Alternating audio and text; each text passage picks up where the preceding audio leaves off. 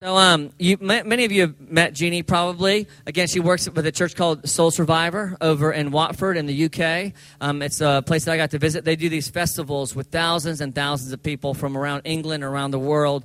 And Jeannie is part of the ministry team and trains the ministry team. Is very gifted, is very powerful, and we're very thankful to have her with us. Yeah, Don't big me up. she is. I had a picture of her before the service. She was like the Tasmanian devil, and she didn't realize it. Like she's like all meek and mild and stuff. The things that she speaks of, though, are as powerful as anything. You know, in terms of the freedom that she has been given license to bring to us, it's, it's just so powerful. It is, it's so powerful, and uh, we're so thankful to have her here. Um, she used to be a brunette. She wanted me to tell you that. I don't know why. I'm not sure why, but um, I think she's going to work it into her talk or something. There you go, Jeannie Morgan.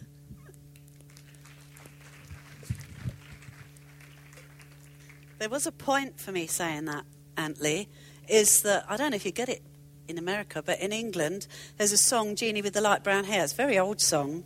And people used to sing that to me when I was at school. And, um, but they wouldn't now. It's all died. Anyway, that's nothing to do with anything, really. You just said to me, What do you want me to say about you? I said, used to be a brunette. Right, when I say the word control, what do you think of? If you're a bloke, I don't know if you say, it, do you say the word bloke here? No. If you're a guy, do you say guy? Is that it? Right. If you're a guy, maybe you'll think of the remote control. Is that what you call it here? Do you call it remote control? Oh, good.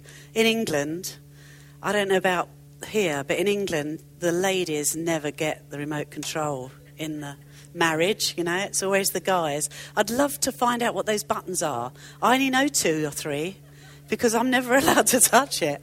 Anyway, that's a domestic thing. So if you're a bloke, it's remote control. If you're engaged Christian couple, it'll be self control that's on your mind. If you're a married woman, probably birth control will be in your mind. If you're a footballer in England or a soccer player in America, it's probably ball control. If you're a pilot, maybe air control will be your thing. If you're an elderly person, bladder control, very important. If you're an American president, nuclear bomb control. This word control, you know, is it a negative word or is it a positive word? Well, we need to hold in, in our hand that self control is a fruit of the Spirit, I know. But there's no surprise of what I'm going to be talking about tonight, is there? It's about control. Well, last year, actually, the beginning of this year, in England, we've had loads of snowfall sort of in the um, just before Christmas last year and January last year. And um, I'm fortunate enough to have our grandchildren live opposite to us, opposite over the road. And so we joined them going on a local piece of land. I know it's all flat here, but we've got we live in the Chiltern Hills, so it's all very hilly. And right close by, there's some public ground, and it, it's a high slope. I mean, it's amazing for tobogganing, you know, and sliding down on the snow. And I, I, we went round with our grandchildren and was watching them doing it. And I thought, I'm 61 years old, and I've always, always wanted to do that. And I've never done it. I've never done it. And my fear stopped me, you know. And why, though? Why was my fear stopping me? It's something exciting, you know, it's relatively safe. There's no trees, you know, in this area. Um, what could happen, really, you know? Um, what was my fear? Well, probably at my age, you know, it's hurting myself because I've done it before in the past, hurt myself, and it takes a while to heal up, you know. I'll be out of action for a while if I hurt myself, you know. But what, what would else it mean? Well, hurtling, you know, down on that ground really would be, I'd be quite powerless to stop, you know. I wouldn't know how to stop because I didn't know that actually if you just put your feet down, that slows you down. I hadn't sort of really thought of that. Sounds odd, but I hadn't thought of that. But I'd be like completely powerless. I wouldn't be in control, you know, I wouldn't be in ch- charge. That toboggan or sledge would be in charge, you know.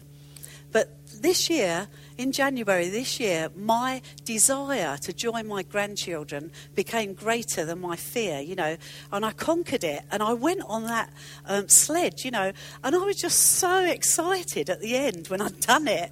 I was like, why did I wait all those years? You know, the worst bit was going up the hill again, and I, they let me have another go, you know, and but then it was like to hand it back because they all wanted to race each other and everything. But, you know, I'm going to get my own one now, you know, and hope that this year there'll be some more snow so I can really have a go. But the trouble is, you know, it's like When we face our fear, you feel this freedom. You feel such freedom. You don't feel that powerless feeling. It's such a horrible, horrible feeling to feel powerless. But we have to relinquish that control, you know, and that fear. Well, it's I don't find it very easy because I grew up in a very fearful household. You know, my mum was one of those people that should always be saying, be careful, be careful, or don't do this, don't do that. So I never did things like, we had a tree in our garden, I'd love to have climbed it. But as I would start to do it, she'd shout out, you know, be careful, be careful, don't do it, don't do it. So I grew up with that all the time, you know, because my mum was, was such a fearful person. She had so many phobias and so many fears that she would only bathe in like that amount of water, you know, such a tiny bit of water, because she was frightened of so many things. She was frightened of water, you know, she was frightened about things she ate in case it made her ill and loads of things. And she'd tell me these terrible stories of childbirth or the dentist and all stuff like that. And I even remember going to bed at night being so scared about my brother. I mean, I was only like sort of eight years, nine years old, but I remember every night going to bed thinking, how many years will it be before my brother is called up into the army? Because it was, I don't know if you have that here where it's, I think you do, don't you, where it's national service. Do you have that? You don't. Well, it used to used to be in England that people, when they got to a certain age, they would have to go into the army for um, a couple of years. And I would be so scared of that happening. You know, at that age is ridiculous, isn't it? That my brother might get killed, you know. I didn't know how I could stop it happening. And so my mum didn't go outside the house for about 10 years. She had agoraphobia. And um, I think I had, you know, I had a lot of that. You can catch things sometimes from your parents of those fears, you know, and those I wasn't phobic, but um, it just was like the world's a scary place, I suppose. Um, but really, we need to surrender those fears to Jesus and receive that command of what He said. He said, Don't be afraid. You know, it's a command. He said, Don't be. Don't be. Just don't be. And angels appeared to people, didn't they, in the Bible? And those angels said, the first thing they said was, Don't be afraid, because it's quite scary, I should imagine. I mean, angels. I see sometimes in different shops, you know, I don't know if you see like angels portrayed, and they're like fairies, aren't they? They're not really angels. Angels, I think, are huge. You know, they must be ginormous, you know. Um, but they, that would make you a bit scared, I should think, if they appeared to you. But it's a command. You know, he said, don't be, choose not to be. And so I, have had to do that loads and loads of times. I've had to out loud, I choose not to be afraid. I choose not to be afraid and keep saying it and hoping that everything else will follow behind it, you know? Well, now, since Christmas, actually, I've advanced a bit more. I've taken up flying. I can now do loop the loop, you know the loop the loop thing? I can fly very, very close to the ground. Oh, by the way, that's on the Nintendo Wii. I got one of those at Christmas. Anybody done that? Sports resort. Anybody done the flying? Put your hand up. Have you done it? It's addictive. I just absolutely love it. I've done all 80 symbols now on the eye thing, and now I've done the. Um, I've nearly done the white balloons. I've done all the other balloons. You know, you won't know what I'm talking about. You've never done it, but believe me, if you ever get a chance to do it, it's very addictive. It's wonderful. But it's helped me a bit, really. It's helped me to know that I never want to take up flying for real. You know, because I get so confused and disorientated flying upside down. You know, I can't work out where the sky is and where the ground is, and you know, it's awful. And then the other thing I've been doing is diving again on the Nintendo Wii. You know, and again, got no, I've got no sense of direction anyway, and I just keep getting lost. But I've seen a lot of good fish, so that's good. But in our life, we're always taking control, whether you think of it or not. You are. We're always taking control, and are we surrendered? Have we surrendered completely to God's control? Are we open to the Holy Spirit being in control? The thought of that, what does that do to you? You know, the Holy Spirit manifesting his power. We're talking about the power of the Holy Spirit, where it says in the Bible, in Genesis, in the first few chapters, uh, first few verses, about the Holy Spirit hovered over the waters and divided all the waters, you know, into streams and rivers and, and everything. Can you imagine? You know, the power of the Holy Spirit is enormous if we were to think of the Holy Spirit coming upon us in power, I mean, really great power, you know, not just trembling a little bit, shaking a little bit, or to being tearful a little bit. What does that thought do to us? You know, do we fear it? Do we want really want the Holy Spirit to do stuff? But maybe do we want the Holy Spirit to do stuff just on our terms? Do we say with one part of us, Oh, I so want you to do this, God. I so want you to do this life changing thing in me, Lord. But then when we the Holy Spirit's invited to come in power or we invite the Holy Spirit to come, do we back off? You know, do we back off? Do we give him permission only to do the things that we want him to do? Do we say to God, you know, you can do this, but don't, you can't go there. I don't want you to go there. You know, I don't want you to. And sometimes we can be even fearful of the Holy Spirit. We can be fearful of the power of God. Can you imagine the power of the Holy Spirit at Pentecost? You know, it says about the Holy Spirit came as a violent wind. Sometimes we just say the Holy Spirit came like wind at Pentecost, but actually says a violent wind in Acts 2, a violent wind. It was noisy, you know, it was like gale force, and it filled the house. And then it says there was fire, and it, that must have been really big, you know, because it said the fire separated and tongues of fire came upon each disciple. It must have been really huge. It sounds scary, doesn't it? It does sound a bit scary, you know, but when we read these things, we, we don't really sometimes enter into how scary it must be. Do you think anybody was thinking, oh, help, I'm not in control here? I'm not in control. Who is in control? But Jesus said, expect something powerful, something good was going to happen, something better than Jesus um, being there. What could be better than that, they probably thought. And they appeared drunk. Their body was not in control. Their mouths weren't in control. They started speaking in other languages what a mixture of feelings they must have had, you know, awe inspired, exhilarated, total freedom, I think. And then they got really bold. Would you have run away or would you have wanted more? I like to think I'd have wanted more, but you can imagine what that must have been like.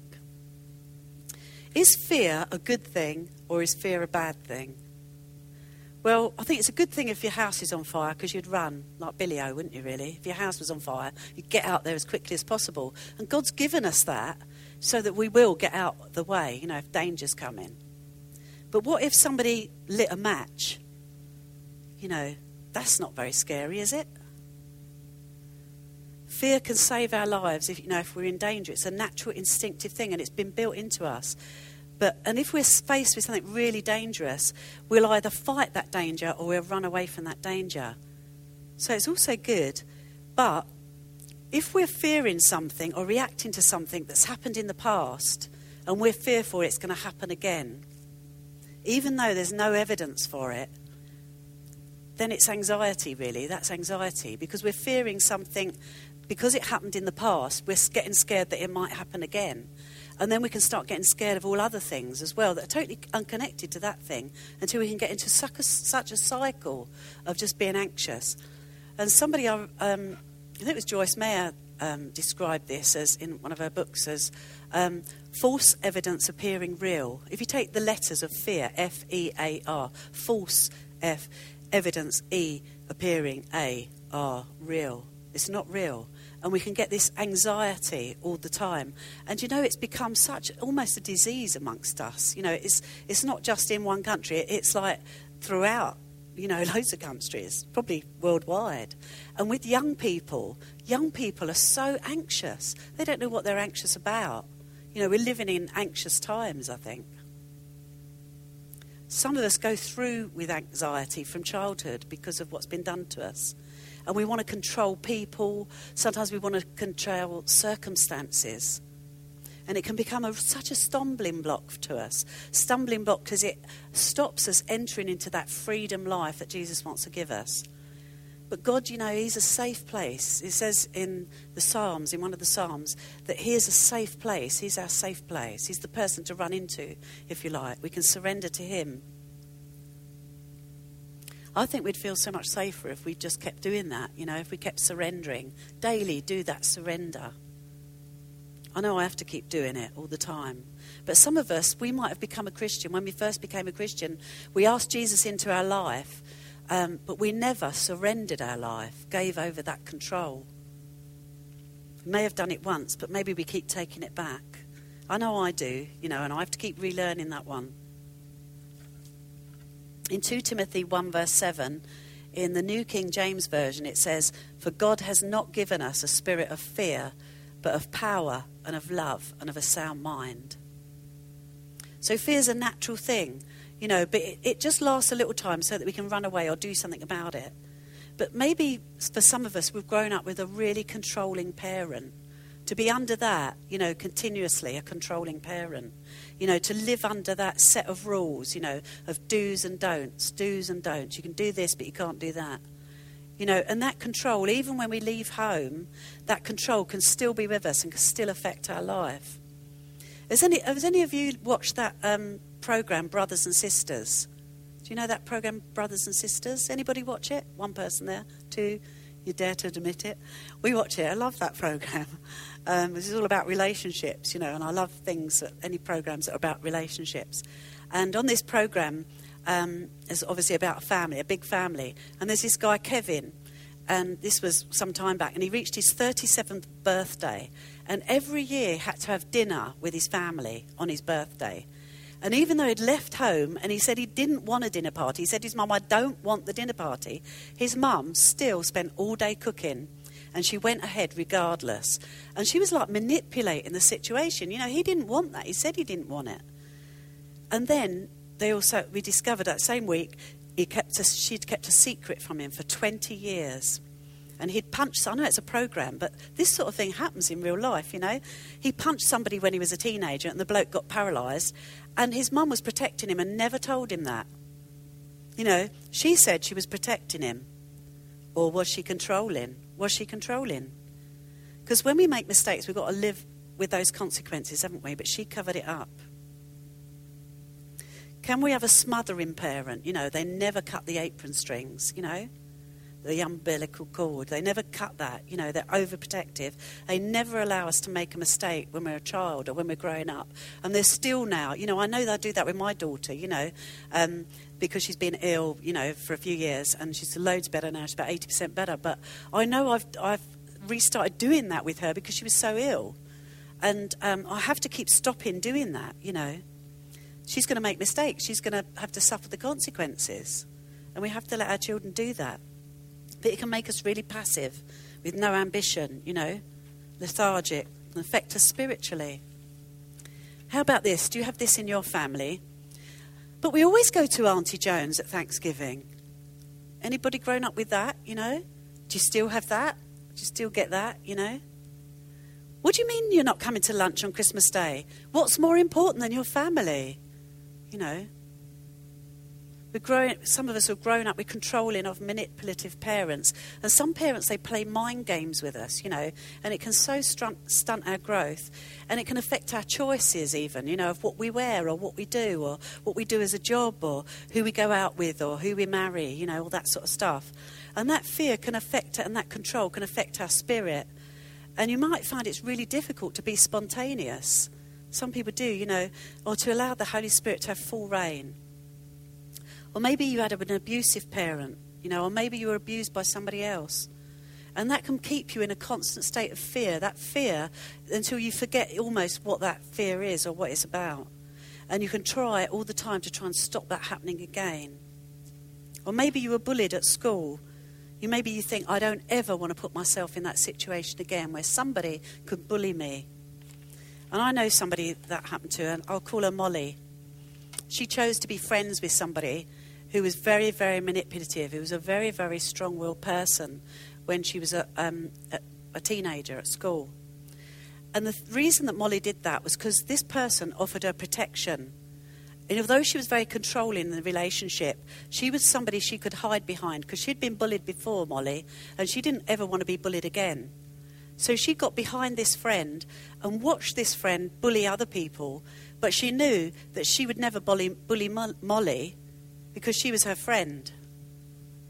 But the thing was that this friend started so being manipulative to Molly, and she realised that Molly realised she'd destroyed all of her confidence. And I held Molly's hand while she phoned this friend up, and she was actually shaking. She was shaking. She was now, um, I think, 20, maybe 24, 23 years old.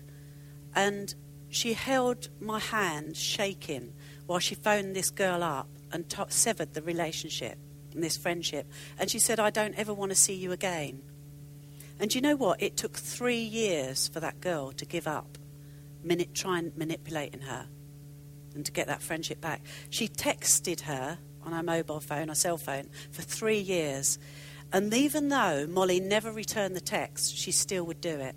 And she'd start off with a message of, um, oh, do you remember we had such a fantastic friendship and we did all this and I miss you and all this manipulative stuff and all this. And then she wouldn't answer. So the next text would come, you effing whore, you effing whore, you bitch. You know, and some texts were three pages long. She would not give up for three years.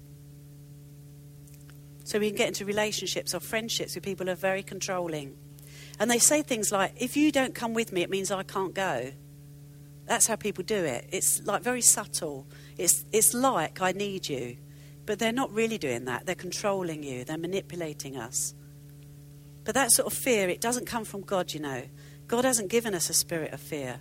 He gives us power, love, sound mind if we, if we yield to Him.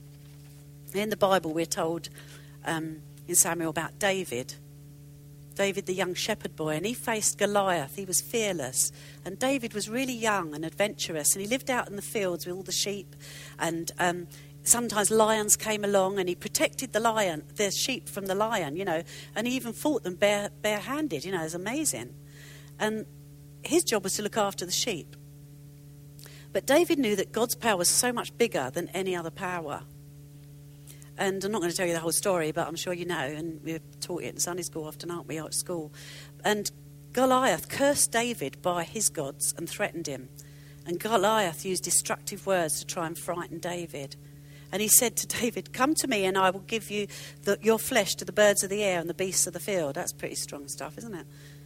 And David, when faced with Goliath, said, you come to me with a sword and a spear and with a javelin, but I come to you in the name of the Lord of hosts, the God of armies of Israel, whom you have defiled. And the thing was that David knew he was perfectly loved. He was perfectly loved by God. And the Bible tells us in 1 John 4, verse 18, that perfect love drives out fear. So we can't hold on to fear and hold on to love at the same time. It's like an impossible thing to do to be able to grab hold of perfect love our hands are so full up with fear, we've got to let go of that to be able to grab hold of it. It's a bit like if you imagine hanging onto the side of a cliff, you know, and then underneath is a ledge. And that's safety. The ledge is safety. But to be able to get that safety to land on the ledge, we've got to let go. We've got to let go. And you have to let go of fear to grab hold of God, to grab hold of that perfect love. And David knew his God was bigger than anything, the Lord of hosts. And the Bible says if you don't have fear, you don't have love. It doesn't mean that God doesn't love you, it means your hands are so full of fear, you can't grasp hold of it. So that's what it's like when we let go of our fear. We let it go and we choose with our will to let it go and we can say it out loud. There's something dynamic that happens to that in the spirit of that breaks something when we say it out loud. It lets God know, it lets He knows already, but it's like we're declaring it to Him. We're also declaring it to ourselves and we're declaring it to the enemy. And we can tell it to go. And we can push through that fear. You are perfectly loved, and I am perfectly loved. And David chose to face that giant. I know I've had to face some giants. I told you of some last time when I came. And then in the space of another few years, faced loads of giants. Ken nearly died. He was, had this um, infection in his spine. And they said that afterwards, the consultant said, we really expect him to either die or be in a wheelchair for the rest of his life. Ken, turn up. Turn. Stand up. Quick. Just turn around. Show him. Show him. Show him. You're not dead. He's not dead. He's not in a wheelchair, you know? Then, um, just before that, a little while before that, our daughter gave birth to twins and prematurely, and they only lived for uh, one lived for one and a half days and one lived for two days. Devastating, devastating to us all. Um, our daughter got Lyme disease um, six years ago, chronic, wasn't diagnosed for two years. So it got to third stage, Lyme disease. It's from a tick bite, you know, such a simple little tiny little baby tick. And um, she was bedridden and almost died, you know. And so I've had to, there are very many scary moments, you know. That's, that was like um, probably five years ago, six years ago, seven years ago, during that time. Um, I don't want to tell you too much stuff because I keep talking, talking. But you know, Goliath, he was a giant of nine foot tall. Have we got somebody here who's six foot tall? Anybody here who's six foot? Are you just over? Are you over six foot? Are you like six foot something? Six foot three. Wow. Could you? Would you mind just coming and? Um, We need six. You're six foot three, so say I'm not very good at three foot. Would, here, would you think? Okay, could, would you mind just coming and stand there? That's brilliant. Right, is that three? Go up, another one. Okay, great. No, to everybody else. You're actually not too bad to me because where I'm standing, because I'm standing a little bit higher. Okay, now we need his armour. We're told his armour weighed 125 pounds. That would be like carrying around three women's holiday suitcases. I worked out, probably, probably. So now we need a. Um, Saul was the tallest guy in the town. So Saul, I reckon, might have been, I don't know how big. Let's have somebody who's say six foot, just, or that. Anybody else who's about six, just six foot or just under six foot? Anybody here? Must have another one. Come on. Is there somebody? Come on, run up, run up. Fast if you can. Maybe you can't if you're tall. Run fast. I don't know. You surely can. Okay, so just turn around so that people can just get a little idea. But it's probably a bit bigger than that, I should think. So um, I think probably Saul's armour probably weighed about two women's suitcases, maybe. So just to give you a little idea. Thank you very much. You can sit down. Just a visual aid is quite good, isn't it? So Saul, the six foot guy, gave David his armour. David was a young boy. He's a young boy. You know, he's probably only I don't know how tall he was, maybe four foot something. And so, could you imagine that? He gave him his armor, his protection, but David couldn't even walk in it. He couldn't even walk in it because the armor was, was two women's suitcases on a young boy. Imagine it, you know, sort of on his body. Not only was it too heavy, you know, Saul was a lot taller, but David wasn't used to wearing that armor. You know, he fought off animals trying to kill sheep. And if David, I realised suddenly, if David had worn, you know, Saul's armour, he'd have never been able to bend down to pick up that little tiny stone. He wouldn't have been able to do that, I don't think. And that's what he did. He picked up that little tiny stone, his ammunition, you know, to kill Goliath. But Saul tried to offer David his, man's protection, his own armour. David tried it on. He tried to walk around, but he couldn't. He said to Saul, I'm not used to it. It's not comfortable. He didn't go along with that offer, you know. He didn't do that, what Saul wanted him to do. He didn't take on board his armour, you know, his protection. You know, God made clothes for Adam and Eve after they tried to take control the Garden in Eden. He did it out of his love for them, you know. Jesus gave himself, you know, we're clothed with Christ. He's our covering. We don't need armour, you know, we don't need that armour of somebody else. We don't need somebody else to protect us. I'm clothed with Christ. You know, if you know Jesus, you're clothed with Christ. What can man do to me? It says in the Bible. So we're not powerless. You know, the Holy Spirit is the power from on high. It's His power. It's available to me. David wasn't afraid at all of Goliath. He totally trusted God. Why? Because he'd been in so many other situations with animals, you know, protected the sheep. To David, Goliath was no different to a lion or a bear except for Goliath was wearing armour, huge protection. And that made Goliath feel really powerful. His protection was his armour. What's your protection? What's your armour? Let's just ask the Holy Spirit.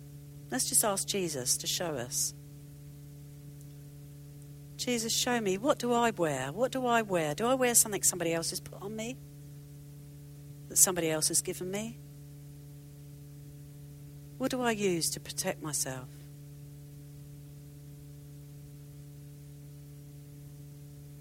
If he shows you something, give it to him. Say, I don't want to wear that anymore. I don't want to wear that anymore. Are you clothed with Christ under his authority? Clothe yourself with him.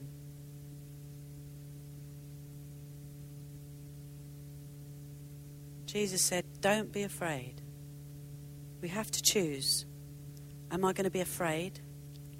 Or am I going to go and stand and declare the truth? I'm perfectly loved, clothed with Christ. Thank you, Lord. Amen. I just want to tell you a story about a guy we met and prayed with, Ken and I. He said he had that um, compulsive disorder, and you can tell there was something wrong because he couldn't keep still. As we were speaking to him, and he was speaking to us, he was, he was doing this all the time Never seen anybody do that before, but he was, he was go, going on like this. And he said, Could you pray with me? This is taking over my life. This is taking over my life. And he was only a young guy, he was about 16. And so we prayed with him. We went somewhere and prayed with him. And um, I said, What is it that's troubling you? And he said, I did something bad. I feel so guilty I did something bad. And I'm so scared that people know. And I said, What was it you did? Do you want to tell us? You don't have to tell us. But it might make you feel better to tell us because this just goes round and round in your head, you know, all the time. And he said, I cheated. I cheated and in an exam. He said, and, and I can't bear it that I did it. And I said, Well, just come to Jesus now and just say sorry. And, and then we took him through that receiving forgiveness, so he received it. And then suddenly I said to Lord, What is it? What is it, Lord? What, there's something else. What else is there to do with this guy? And fear came into my head fear. So I said to him, when, when did you get frightened? When did you become really frightened? And he said, um, He's an English guy living in England. And he said, Well, I went to actually, I said, just ask Jesus, he'll show you. So he shut his eyes and he asked Jesus, when was it that I became really frightened that, start, that connected to this OCD thing? And Jesus showed him a big ride that he went on in, in America, a huge ride um, at a theme park. And I said, what happened? And he said, I was so terrified. He said that at one point in the ride, he said, I thought I actually was going to die. He said, my heart was um, what my heart was doing was so frightening, and I was so scared. I was absolutely petrified out of my skin. And so I think it was Ken said to him, Why don't you ask Jesus there to come with you on that ride? Because he can do that, because Jesus is the same yesterday, today, and forever. So he can come back in our yesterdays and come and be with us. And so that's what this guy did. He asked Jesus to come and be with him on that ride. And, um, and we just kept asking Jesus to keep, you know, bring healing to him and stuff like that, just gently praying in tongues for him, praying in the Spirit. And he said, um, he opened his eyes after a while. I said, What happened? He said, It was, I said, He said, I just can't believe it. He said, It, it was like, it, the whole thing changed. It was like Jesus was my friend sitting there with me, and he was just constantly talking with me and holding me. And it, it changed the experience. Rather than being scared of it, it was like he was making me enjoy it some I don't know how he did it. He said, but it was like it was this completely different thing. He said it, it's I feel this stillness somehow. It's not peace, it's like a stillness. I said, Okay, let's ask Jesus if there's anything else. Is there anything else you're frightened of? And so he shut his eyes and asked Jesus again. He opened his eyes and said, I, I saw his eyes moving under his eyelids, so I knew he could see something. I said, What is it? And he said, I was woken up in the middle of the night by my dad. It was four o'clock in the morning. And he said, Son, we've had an intruder in the house. He said, and he's, he's a burglar and he's gone now. He's gone now, but I just thought you should know. I mean, what a frightening thing to do, you know. Sort of like, you know, I don't know if it's like you, but if I'd have been woken up in the middle of the night, you know, I don't need to know that really, because I've like been somewhere else and suddenly there's your dad, you know, and like looming there telling you there's been an intruder, you know. And I said, what did that make you feel? And he said, I felt invaded. I felt so invaded. He said, I just didn't feel safe. I felt so unsafe. So I said, Well, do the same thing now. I said, Jesus said, I'll stand at the door and knock. If you open the door, I'll come in and be with you. Go to the door, see yourself in that bedroom in that time, and just go to the door to get out of bed and just open the door to Jesus. So he did that. And I, after a little while, we could see, you know, he, he looked different. And I said, What's happening? He said, Jesus is sitting on the end of the bed with me. I said, Oh, great. I said, What's happening? He said, know. He said, It's just like I don't feel that feeling anymore. I'm not scared. I feel like instead of feeling powerless, I feel powerful somehow. It's not, it's taken it all away. And then, um, then he said, I feel still like I've never experienced this feeling ever in my life. And I told him to tell that fear to go now, all those fears, tell it to go in the name of Jesus. So out loud, he said, In Jesus' name, I tell that fear to go now. You're not going to control me anymore. I'm not going to have that anymore. You know, I belong to Jesus. He's my shield. You know, He's my rock. He's my deliverer. He's my protection. He clothed with Jesus. And then I said, What else are you scared about? Anything else? Well, the future. What's that? Oh, I've got an exam coming up in a couple of weeks I said, okay, why did Jesus is the same yesterday, today, and forever? He can go in the future. So see yourself in that exam room where you'd be. So he did that. And then I said, You know the rules, the thing now. You know, just go to the door, invite Jesus in, ask Jesus to come into that room. And he did. And he said, It's just great. Jesus came and he, he sat next to me at the desk.